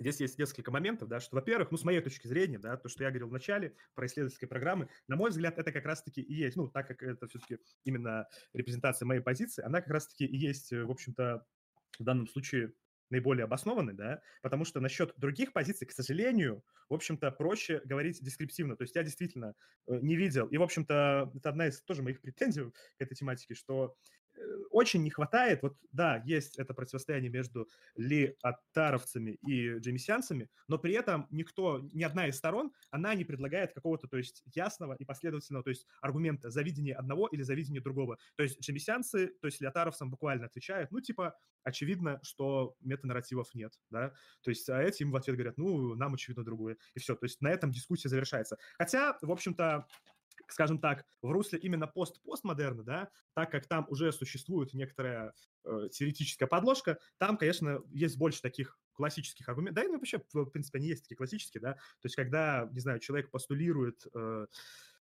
создание новой теории, когда он постулирует, что теория независима от постмодерна, то вполне ясно, что ему в это могут выдвинуть и, в принципе, выдвигают, то есть доводы о том, что, например, в таких-то моментах она не нова, то есть тут, вот, не знаю, вот, условно говоря, там у такого-то автора было то же самое, да, то есть, ну, например, есть, к примеру, э, так называемая вот одна из версий пост постмодерна, интентизм, да, и в ней авторы как бы берутся опровергнуть Барта и Деррида почему-то, то есть они считают их главными постмодернистами, с которыми надо покончить, и удивительным образом в ходе своего опровержения они приходят ровно почти что к тем же позициям, что и у Барта и Деррида, то есть к тому, что, э, скажем так, э, любая интерпретация верна, к тому, что, не знаю, там какие-то есть проблемы с пониманием авторства в художественной литературе, т.д. и т.п. И, соответственно, когда мы читаем вот этих интентистов, то ну, им выдвигают следующие доводы, типа, дескать, вот э, вы пишете это, да, с вашей точки зрения, грубо говоря, это является какой-то новой штукой, но вот, я не знаю, по таким-то причинам это не является новым. То есть, ну и здесь, скажем так, э, это не всегда носит э, характер прямого эмпирического указания, хотя в данном случае там, э, по-моему, действительно, возможно, прямое эмпирическое указание Иногда оно носит элемент указания э, теоретического, да, то есть когда ты, соответственно, э, ну, в, в общем-то, через процедуру вполне себе обычного рационального рассуждения, то есть показываешь, что человек, в общем-то, новыми словами говорит о том, что уже было, то есть и его претензия на новизну является не совсем легитимной. Вот, если тебя, Андрей, то есть интересует, например, то есть обоснование вот того, что я говорил, да, давай вот я попробую как-нибудь э, коротко сформулировать, да, то есть, наверное, вот с моей точки зрения, да, постмодерн, если в супер коротком пересказе, он может быть, э, это, короче, исследовательская программа, она является децентрализованной, и в качестве позитивной эвристики в ней, соответственно, э, содержится вот своя стратегия формирования новых высказываний. То есть вот э, Соответственно, я не знаю, если тебя какие-то моменты интересуют, то я, например, могу попробовать что-то привести какой-то довод в эту пользу. Ну, соответственно, то есть если ты, опять же, помнишь, когда я, например, вот, ну, я говорю, что это вот у нее есть какая-то стратегия формирования новых высказываний, да, то есть я тогда э, говорил про то, что я был в начале, да, то есть про вот, например, подчинительные и сочинительные связи. То есть, как мне кажется, это, в принципе, это вот и есть обоснование того, что да, вот у них такая вот любопытная э, форма формирования новых высказываний. Вот, ну, например, да, то есть, и, ну, я так понимаю, опровержение может быть следующим. Либо показать, что, допустим, этот паратаксис, он не актуален для постмодернистов, либо там указать на какие-то э, ошибки, там, условно говоря, в моем рассуждении, либо на еще что-то, вот. То есть, ну, так, я надеюсь, я не говорил настолько долго, что ты забыл то краткое определение, э, которое я использовал. Да, я понял. Ну, а смотри, видишь, я тебе скажу еще, на самом деле, тоже я делаю очень, по сути, э, не классическую вещь для этой дискуссии. Я э, беру, я, скажем так, начинаю ее описывать через обращение, в общем-то, к локатусу, да, то есть э, к сфере э, эпистемологии науки, да, потому что, как мне показалось, там есть удачные сферы для описания, в общем-то, и культурной ситуации, и, наверное, даже, кстати, одной более известной является использование словосочетания «культурная парадигма», но там, к сожалению, как, опять же, на мой взгляд, это словосочетание в большей степени сохраняет ту двусмысленность между пониманием постмодерна как языка описания и положение дел, вот, потому что у Куна в рамках науки это, в общем-то, уравнено. И здесь такая простая метафорика, она оказывается не очень удачной для наших теоретических целей.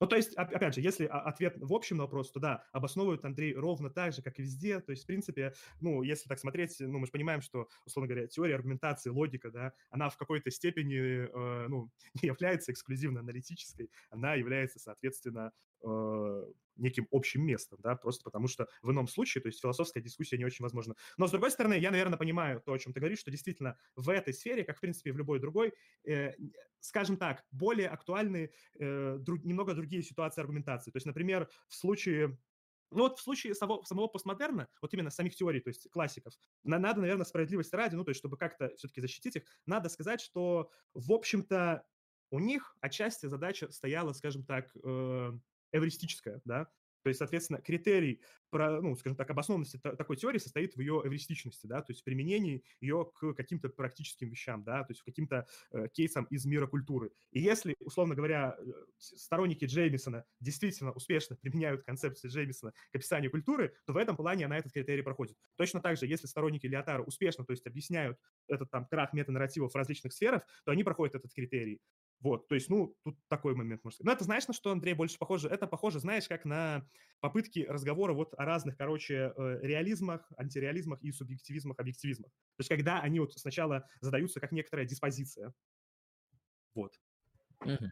Ну, хорошо, я тогда, в принципе, уловил. То есть, эм, кратко говоря, постмодерн — это некоторая такая целевая или околоцелевая программа, направленная на создание чего-то нового, наверное, ну, относительно. Ну, новых, у, нее, смотри, у нее есть просто стратегия создания новых утверждений, да. То есть, по сути, на мой взгляд, вот самый главный продукт постмодерниста, да, это то, что он вот создает некие новые утверждения. Они не обязательно должны быть истинными, да, но вот он их может создавать некоторым образом. В то время как э, последователи тех программ, которые я назвал централизованными, у них как раз-таки зачастую возникает эта проблема, что в какой-то момент то есть э, все сложившиеся постулаты, например, ну, скажем так, опять же, там Кун приводит примеры из науки, они в какой-то степени мешают производству не то что нового знания, но и в том числе новых утверждений. То есть вам остается, гру- грубо говоря, уточнять, там, допустим, то, что уже было. То есть вы там, не знаю, не можете как-то расширить продуктивно сферу своих исследований, т.д. и т.п. То есть постмодерн, он вот является, как мне кажется, может, возможно, можно даже полезно сказать, он является некоторым, в том числе, э, ответом на подобную тенденцию. То есть потому Мне что... это сразу напомнило метафилософские взгляды Делеза по поводу того, что философия, она призвана к созданию новых концептов. А, ну, Делеза... Да, да, кстати, это похоже. на самом деле, ну, делезианцы обычно начинают очень сильно ругаться, когда Делеза так интерпретируют. Они говорят, типа, почитайте, что такое философия, там все написано совсем по-другому, вы там, короче, пересказали одну э, цитату только. Но, по сути, я думаю, да, это действительно близко к именно вот постмодернистской исследовательской программе. Но вот э, в том числе надо заметить еще один забавный момент, что, что ровно в тот же самый момент и ровно теми же способами, которые она, которыми она создает новое, то есть она этими же самыми способами пытается и разоблачать что-то старое. Вот. Кстати, что я вспомнил еще? Было вот одно обсуждение, говорили мы про философию обыденного языка. И мне еще пришла такая идея, но эта мне идея пришла как раз-таки больше насчет постструктуралистов, но, возможно, в этом аспекте, скажем так, будет в тему сказать, что постмодерн это в некотором свете наследовал. То есть философы обыденного языка, занимаясь прояснением обыденных употреблений слов, они стараются как бы прояснить все возможные значения этих слов для того, чтобы сделать э, оперирование ими и употребление ими наиболее ясными. Ну, то есть, в принципе, все знают, как это выглядит. Я, я вот заметил такую вещь, что на самом деле, в принципе, ровно такую же операцию можно делать для того, чтобы запутывать людей. То есть можно точно так же как бы углубляться в, в семантику различных слов, но не с целью того, чтобы прояснять, а чтобы понимать, в каких аспектах, да, то есть какое использование слов будет запутывать других людей. И, как мне кажется, отчасти, то есть всякие такие вот э, удачные с точки зрения нейминга, наименования философии, которые ассоциированы с постмодернистской, то есть, допустим, типа тело без органов, они строятся по такому принципу. потому что здесь есть такое достаточно ну, простое и ощутимое противоречие, которое заложено в само название термина. Вот. Ну, естественно, это можно делать не только на уровне названия терминологии. Аналитики в белый халат тогда пишут в чате. Но на... а, ну да, да, да, никого да. нет в белом халате, так что здесь все континенталы, располагайтесь.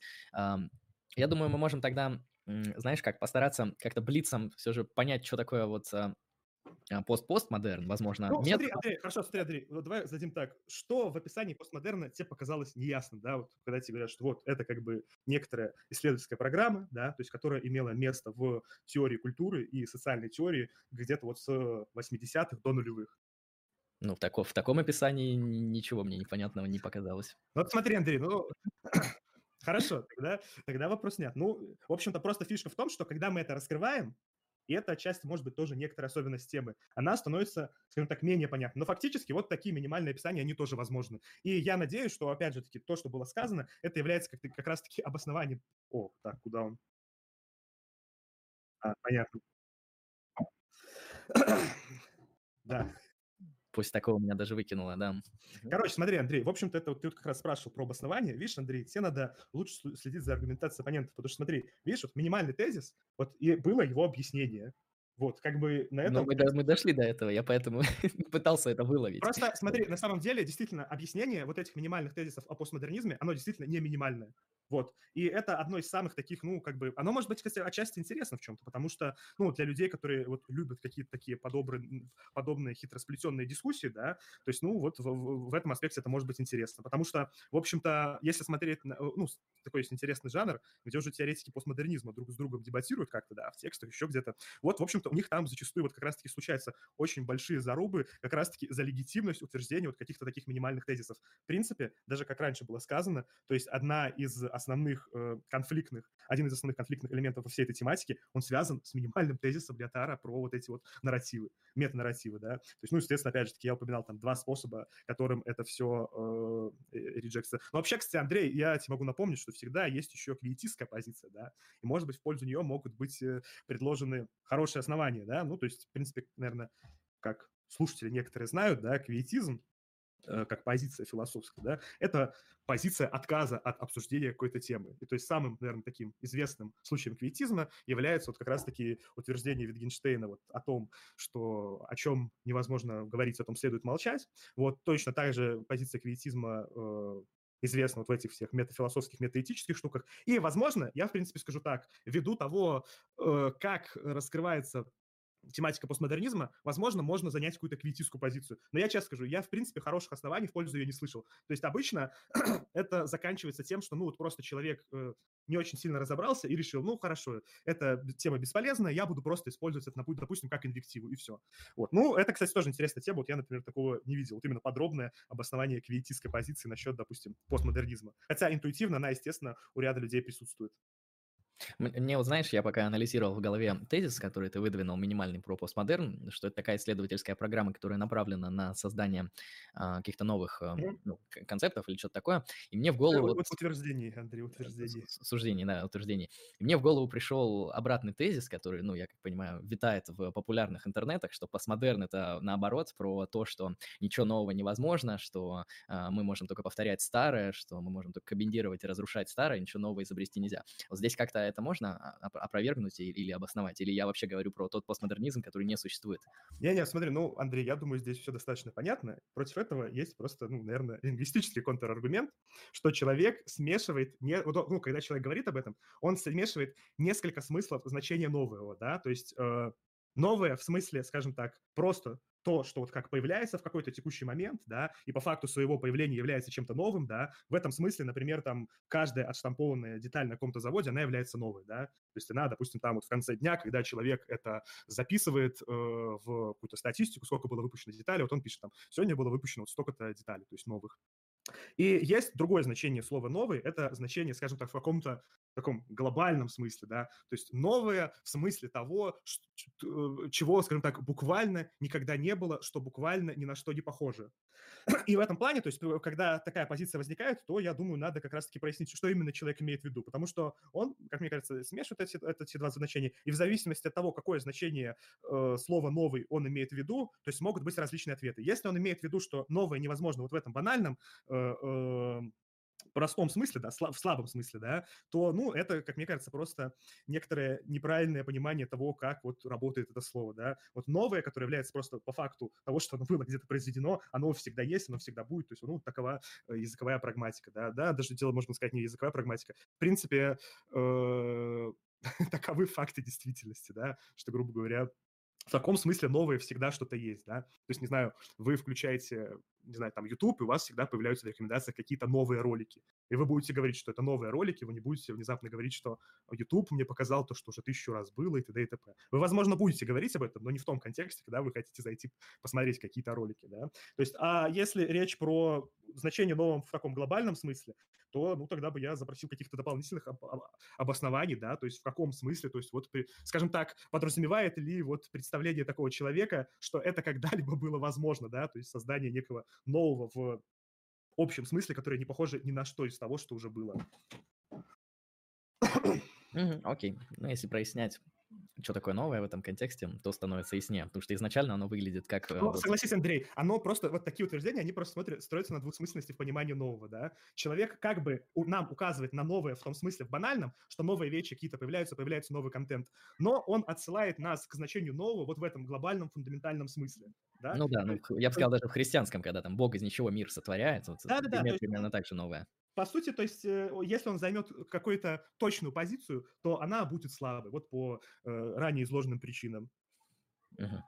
А чем мы тогда можем отличить подобную исследовательскую программу, направленную на создание новых, в, а, когда мы там обозначили года 80-х, а, от каких-то там иных исследовательских программ, которые были созданы ранее с там, теми или иными тоже целями создания нового. Там, когда, например, появляются отцы церкви ранние после, а, так сказать, заката античной эпохи, они что же пытаются разобраться с новыми проблемами, связанные с тем, как соотнести христианское наследие, христианскую доктрину с античным наследием и античной философией. Можно ли сказать, что там была подобная программа, просто эпоха другая была, ну, грубо Нет, говоря, ну, смотри, чисто Андрей, исторически в то время. Один, один момент чисто такой, что, во-первых, то есть не было утверждения о том, что э, то есть формирование новых высказываний – это именно цель постмодерна. То есть в моей интерпретации это именно яркая характеристика. То есть в чем его цель, то есть об этом речи нет.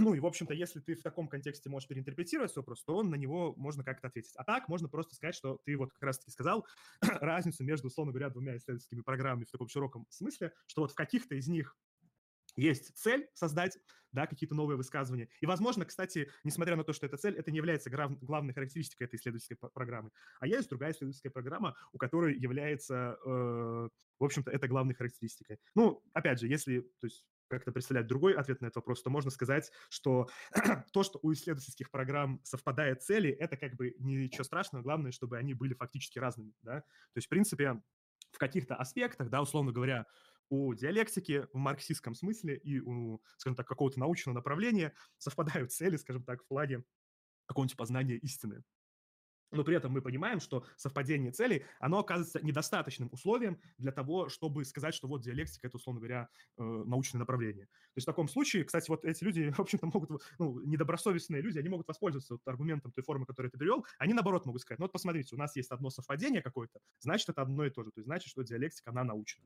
И если ориентироваться, кстати, вот на такое единичное совпадение, да, пускай, может быть, даже в чьей-то интерпретации фундаментальная, да, то есть любой диалектик вам придет, расскажет, что, конечно же, стремление к истине – это вот фундаментальное фундаментальная там характеристика какой-нибудь теории, направления т.д. и т.п., да, то есть это, на мой взгляд, все равно ничего не говорит по существу. То есть нам нужны скорее опираться на какие-то фактические вещи. Вот. Окей. Ну, это просто заставляет нас производить все больше и больше демаркаций. Вот скажем, с каждым таким а, кейсом, который мы обнаруживаем, что требуется, грубо говоря, дополнительная еще линия ограничения, потому что вот а, тот же кейс, который мы подняли с а, там, диалектикой и наукой, мы можем там сказать, почему, например, у них цели, да, одни и те же, и те, и те хотят там, познать истину, но почему там диалектика, например, не наука, а наука — это наука. Ну, смотря какая еще наука, кстати. И для того, чтобы нам это отделить, нам нужно еще какой-то там дополнительный критерий ввести, потому что, конечно же, это сразу не является явным. Подожди, подожди, Андрей, как раз таки, смотри, мне кажется, ты здесь путаешься. Вот смотри, как раз-таки вот концепция, ну, исследовательских программ, она вот в этом смысле эпистемологии науки, она как раз-таки служит э, э, задачам э, демаркации, то есть различных явлений на некотором вот едином, э, на не, ну, в некотором, скажем так, э, статусе, в котором эти вещи сравнимы. То есть здесь важный момент, что понятно, что они могут быть несравнимы в каких-то других аспектах. То есть, ну, мне кажется, что тут это ну, не совсем Ну, то есть нет проблемы в том, что нам нужны демаркации. То есть, наоборот, это, это скажем так, ну, фича, что ли, этого подхода. То есть было бы хуже, если бы этих демаркаций не было, если бы мы, вот, скажем так, э, не считали, что, допустим, там диалектика и биология сравнимы в каких-то аспектах, и этими аспектами, в которых они сравнимы, являются вот э, их, скажем так, э, концептуальная структура как исследовательской программы. То есть, а в других аспектах они какие-то несравнимы. То есть, если бы у нас таких сравнений не было, да, таких разделений, то, мне кажется, это было бы более худшей ситуацией, которая бы вела нас к меньшей ясности. То есть если бы мы действительно считали, что там, грубо говоря, там, условно говоря, феноменология и психология — это вещи одного и того же какого-то рода, да, в таком абсолютном смысле, вот что они там могут быть эффективно сравнены вот буквально по всем критериям. Вот, то есть, ну, вот такой какой-то здесь ответ.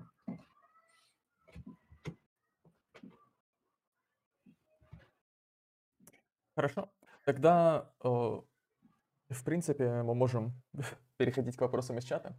Вот уже ну, давайте, короче, что-нибудь быстренько, может, скажем, а, про пост-пост, угу. да, смотрите, короче. В общем, что произошло к нулевым годам? В общем-то, э, большинство тех теоретиков, которых мы сегодня упоминали в течение стримов, они к нулевым годам перестали писать про постмодерн. И они перестали, в общем-то, использовать те способы а, формирования новых высказываний. Они перестали обращаться к тем темам, в том числе перестали обращаться к некоторым авторам. И, по сути, отошли от этого. И, то есть некоторый вот кризис постмодернизма в нулевых, он связан с тем, что вот основные его теоретики, они занялись другими темами. Да? То есть и в этом плане, можно сказать, обычно считается такой точкой, это как раз-таки работа Линды Хатчон в 90-х, где она вот буквально трактует, точнее, э, указывает на факт смерти постмодерна и говорит, что пришло время то есть, заняться разработкой нового эвристического понятия, которое позволит нам описать нашу культуру, ну или как-то с ней взаимодействовать. Вот. В этом смысле, конечно же, самый важный, скажем так, нерв дискуссии, которому я в какой-то степени хотел подвести нас через прошлое обсуждение, он состоит в том, что тезис смерти постмодерна, на котором строится дискуссия о пост-постмодернизме, это имеется в виду, что постмодерн стал менее актуальным языком описания, что он стал менее актуальной исследовательской программой, то есть в рамках философии культуры, в рамках теории культуры и в рамках социальной теории. Вот. И, соответственно, в рамках дискуссии пост-постмодернизма по-хорошему должны как раз-таки, э, ну, что ли, производиться э, новые некоторые вот такие направления, которые будут призваны занять эту лакуну, которая осталась после постмодернизма. Вот. То есть вот как-то так, если коротко про это говорить. То есть я не знаю, что еще надо прокомментировать. Но если, опять же, про это время немного говорить нет, можно, не знаю, что-нибудь про метамодерн, допустим, сказать, или про что вам, ребята, более интересно? О, метамодерн — это интересная тема, потому что на самом деле а, все постоянно слышат про этот метамодерн, постоянно он на слуху у всех. А, кто-то шутит про мета-юмор, как называется, мета-ирония. Кто-то отсылает э, к метамодерну снова. И вот никак ты не можешь поймать вот его за хвост. Он постоянно вот убегает куда-то. Он производит процедуру ускользания. Да-да-да-да-да. И вот что это такое? Оно существует где-то или не существует? А если существует, то как? Но смотри, вот вроде как, опять же, я тебе скажу, что э, дискуссия о пост-посте, она в, наталкивается на проблемы обсуждения поста. Я надеюсь, что некоторые моменты, то есть уже после этого стали понятны. Но смотри, короче, э, метамодерн, это, ну, это как раз-таки одна из версий пост-постмодерна, то есть одно из направлений, которое в рамках этого, этой дискуссии разрабатывалось. При этом это направление, которое возникло достаточно поздно, то есть уже там, по-моему, во второй половине нулевых, вот, э, и, соответственно, у метамодернизма у него было две версии, да. Первая версия была изложена в эссе э, «Заметки о метамодернизме». В общем-то, эта версия получила некоторую популярность, в том числе из-за того, что ну, была такая перформанс-группа с Шайа которые сделали свои перформансы везде рассказывали, что это метамодерн. И таким образом, соответственно, массовая общественность, которая интересуется жизнью звезд, то есть в том числе тоже узнала, что вот есть такой метамодерн.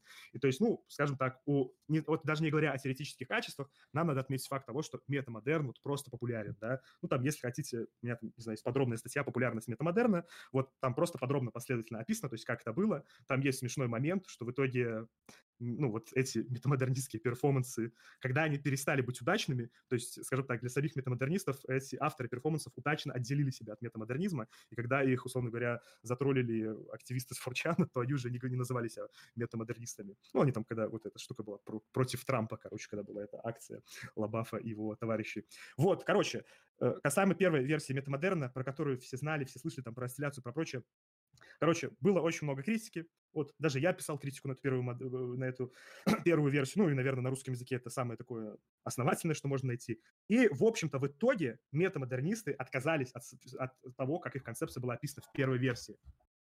Вот. И возникает вопрос, а к чему они пришли далее? Далее они, скажем так, просто воспользовались некоторым моментом популярности и начали привлекать, э, скажем так, в область работы над постмодерном авторов, которые занимались другими направлениями, да, то есть в рамках пост-постмодернизма, и с этими авторами они, соответственно, выпустили некий сборник.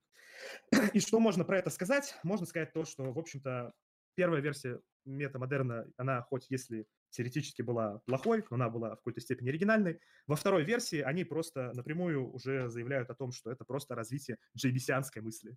То есть вот все. То есть метамодерн на текущий момент – это просто развитие джейбисианского видения постмодерна. Причем не очень обширное на данный момент. То есть, ну, это если вот супер коротко про это так рассказать. То есть, по сути, весь казус метамодерна состоит в том, что он вот был популярен среди широких слоев населения. А, ну, кто-то же как-то теоретизировал метамодерн, вот. Алексей, ну ты подумай, насколько там... Да, они теоретизировали, вот представь, изначально было одно эссе, вот, то есть где они там рассказывают, что... Вот они... Ну, не... Слушай, ну я не знаю, я уже эту байку рассказал тысячу раз, вот, видимо, это... Вот видишь, вот Андрей вот это тоже упомянул, вот он просто не знает, что такое метамодерн, не понимает, насколько вот плохую концепцию упоминал, потому что у них, вот, вот чтобы ты, Андрей, понимал, ты спрашивал про аргументацию, вот тебе пример аргументации метамодернистов. Вот они говорят, смотрите, метамодерн есть, Э, э, его можно обнаружить в астилляции, которая является некоторым раскачиванием от модерна к постмодерну. И это мы можем обнаружить в предвыборных лозунгах Обамы. И все. И то есть, ну, в, общем, ну, в принципе, неплохо звучит, э, мощно, обоснованно, хайпово. Да, понимаешь, в чем проблема? В общем-то, случилось некоторое перформативное противоречие, когда избрали Трампа, и то есть, ну, ты представь нас... Ну, это в, одной, в каком-то смысле это действительно интересно, что, ну, вот бывает такое, то есть это, ну, это академические философы, да, которые там у себя в Голландии получают деньги за это, да, и вот их концепция, потерпела большой удар из-за того, что был избран другой президент в Америке, потому что они вот привели такой идиотичный довод в пользу своей концепции. Ну и остальное... Зато она фальсифицируется, то есть там был факт того, что может опровергнуть эту теорию, этот факт был найден, то что на выборах победил другой.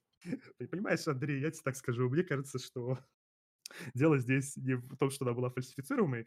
Ну, она вообще-то не, не то чтобы фальсифицируемая. Вообще-то мы должны понимать, что они-то утверждают о том, что там что-то с лозунгами. И то, что Обаму не, не переизбрали, вроде как ничего не должно означать. То есть это, в общем-то, на самом деле неверифицируемое утверждение. То есть, но все равно вот каким-то образом оказалось, что это нанесло урон. То есть, ну, это просто уже элемент такой, скажем так, внешней некоторой истории популярности. Вот. Ну и остальные, в общем-то, обоснования были примерно такого же рода, то есть связанные с э, ой, с указанием на то, что вот там, посмотрите, традиция американских субурбий – это выражение метамодерна. То есть и это выражает концепции, которые мы писали. Но это первый вариант, то есть, чтобы вы понимали, люди уже сами от него отказались. А во втором варианте они просто вот начали развивать джеймисианство.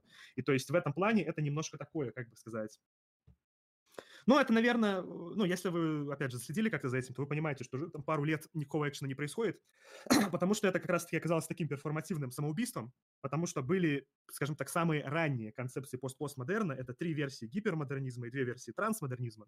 И, короче, э, две версии гипермодернизма опирались на Бодрияра, одна версия опиралась на Верилио, и все эти версии дико критиковались за то, что, типа, вот, посмотрите, вы опираетесь, короче, на постмодернистов, и, и, и какая же тогда может быть, и может идти речь о описании новой теории. И то есть, по сути, метамодернисты, в общем-то, пришли примерно к такому же шагу. То есть они просто признали, что есть более объемная постмодернистская теория, которую мы теперь будем развивать. То есть вот все, как бы конец истории. Ну что ж, теперь у нас будет, а, теперь у нас будет, получается, линия аргументации а, в, ну, против, против а, тех интеллектуалов, которые будут апеллировать к различным а, упоминание метамодерна. Все, Слушай, Обама, Обама проиграл на выборах. А, ну, понимаешь, это, это, ну, это ж э, ну, не прямой аргумент, Андрей, все-таки. Более прямым аргументом является то, что их вторая концепция, она теперь является просто формой развития теории постмодернизма Джейбисона. Вот. Ну, естественно, прямые аргументы там другие, там у них связано просто есть некоторая путаница, то есть понимание вот этих линий объективистской, субъективистской эстетикой. То есть э, в первоначальной версии они опирались на достаточно странное понимание постмодернизма, то есть именно как раз-таки связанного с пониманием его чисто как антимодерна и т.д. и т.п. То есть просто, ну, об этом, наверное, нет смысла подробно говорить, потому что они уже как бы от этого официально нормально отказались. То есть там Обама сейчас никакой роли не играет, короче, Андрей, можешь не переживать. Вот. Ну, это, а это по поводу, хорошо. вот, кстати, вот Алексей, вот он сейчас допустил вот очень грубую ошибку, то есть когда сказал, что есть вот как бы интеллектуалы, которые всерьез апеллируют к, к метамодерну. Нет, если человек как бы, ну, понимаете, это вот э, вся некоторая э, красота этой дискуссии. Если человек вот говорит, что он метамодернист, или что вот метамодернизм где-то есть, или это вот какая-то крутая теория, то с большой долей вероятности это означает только то, что вот он про метамодернизм ничего не читал, вот что-то слышал. Вот, поэтому в этом плане, конечно же, интеллектуал немного в другом контексте будет говорить про метамодерн.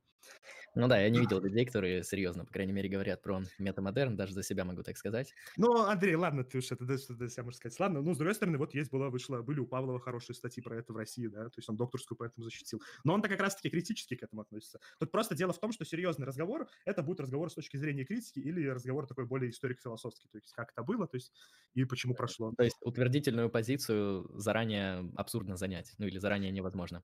Ее обычно занимают люди, которые не знакомы с материалом, просто, я бы так сказал.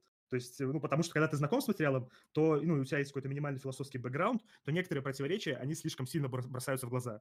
Ну и, в принципе, наверное, для некоторых людей, которые склонны к логике подозрения, они могут вот изначально подозревать, что если какая-то штука популярна, то есть причем вот среди такой вот именно, ну, немного аудитории, назовем это как бы так сказать, эм, знаешь, не-не, вот, вот мне как-то Кудряшов сказал интересную тему, вот он сказал, что есть некоторые темы, которые интересны людям, у которых, короче, вот это вот что-то типа gap year, то есть, короче, года, когда они отдыхают, когда они вот занимаются какой-то типа, просто штукой между обучением и обучением. Вот, мне кажется, для такой категории людей это, скажем так, интересно в позитивном ключе. Но, опять же, с другой стороны, кто знает, может быть, там через несколько лет, то есть метамодернисты не знаю, напишут какую-нибудь новую книгу, в которой поразят нас своей аргументацией, и мы будем вынуждены признать, что наш вот этот текущий скептицизм был необоснованным.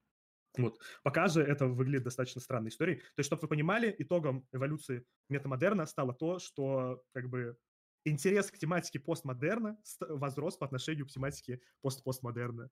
Вот. То есть это такая вот странная ситуация. То есть оказалось, что вроде как, то есть тот скажем так, словарь постмодернистских терминов, он оказался типа более там богаче, эвристически полезнее, чем вот то, что предлагали ребята в рамках пост-постмодернистских концепций. Хорошо. Ну, теперь можем быстро пробежаться по чату.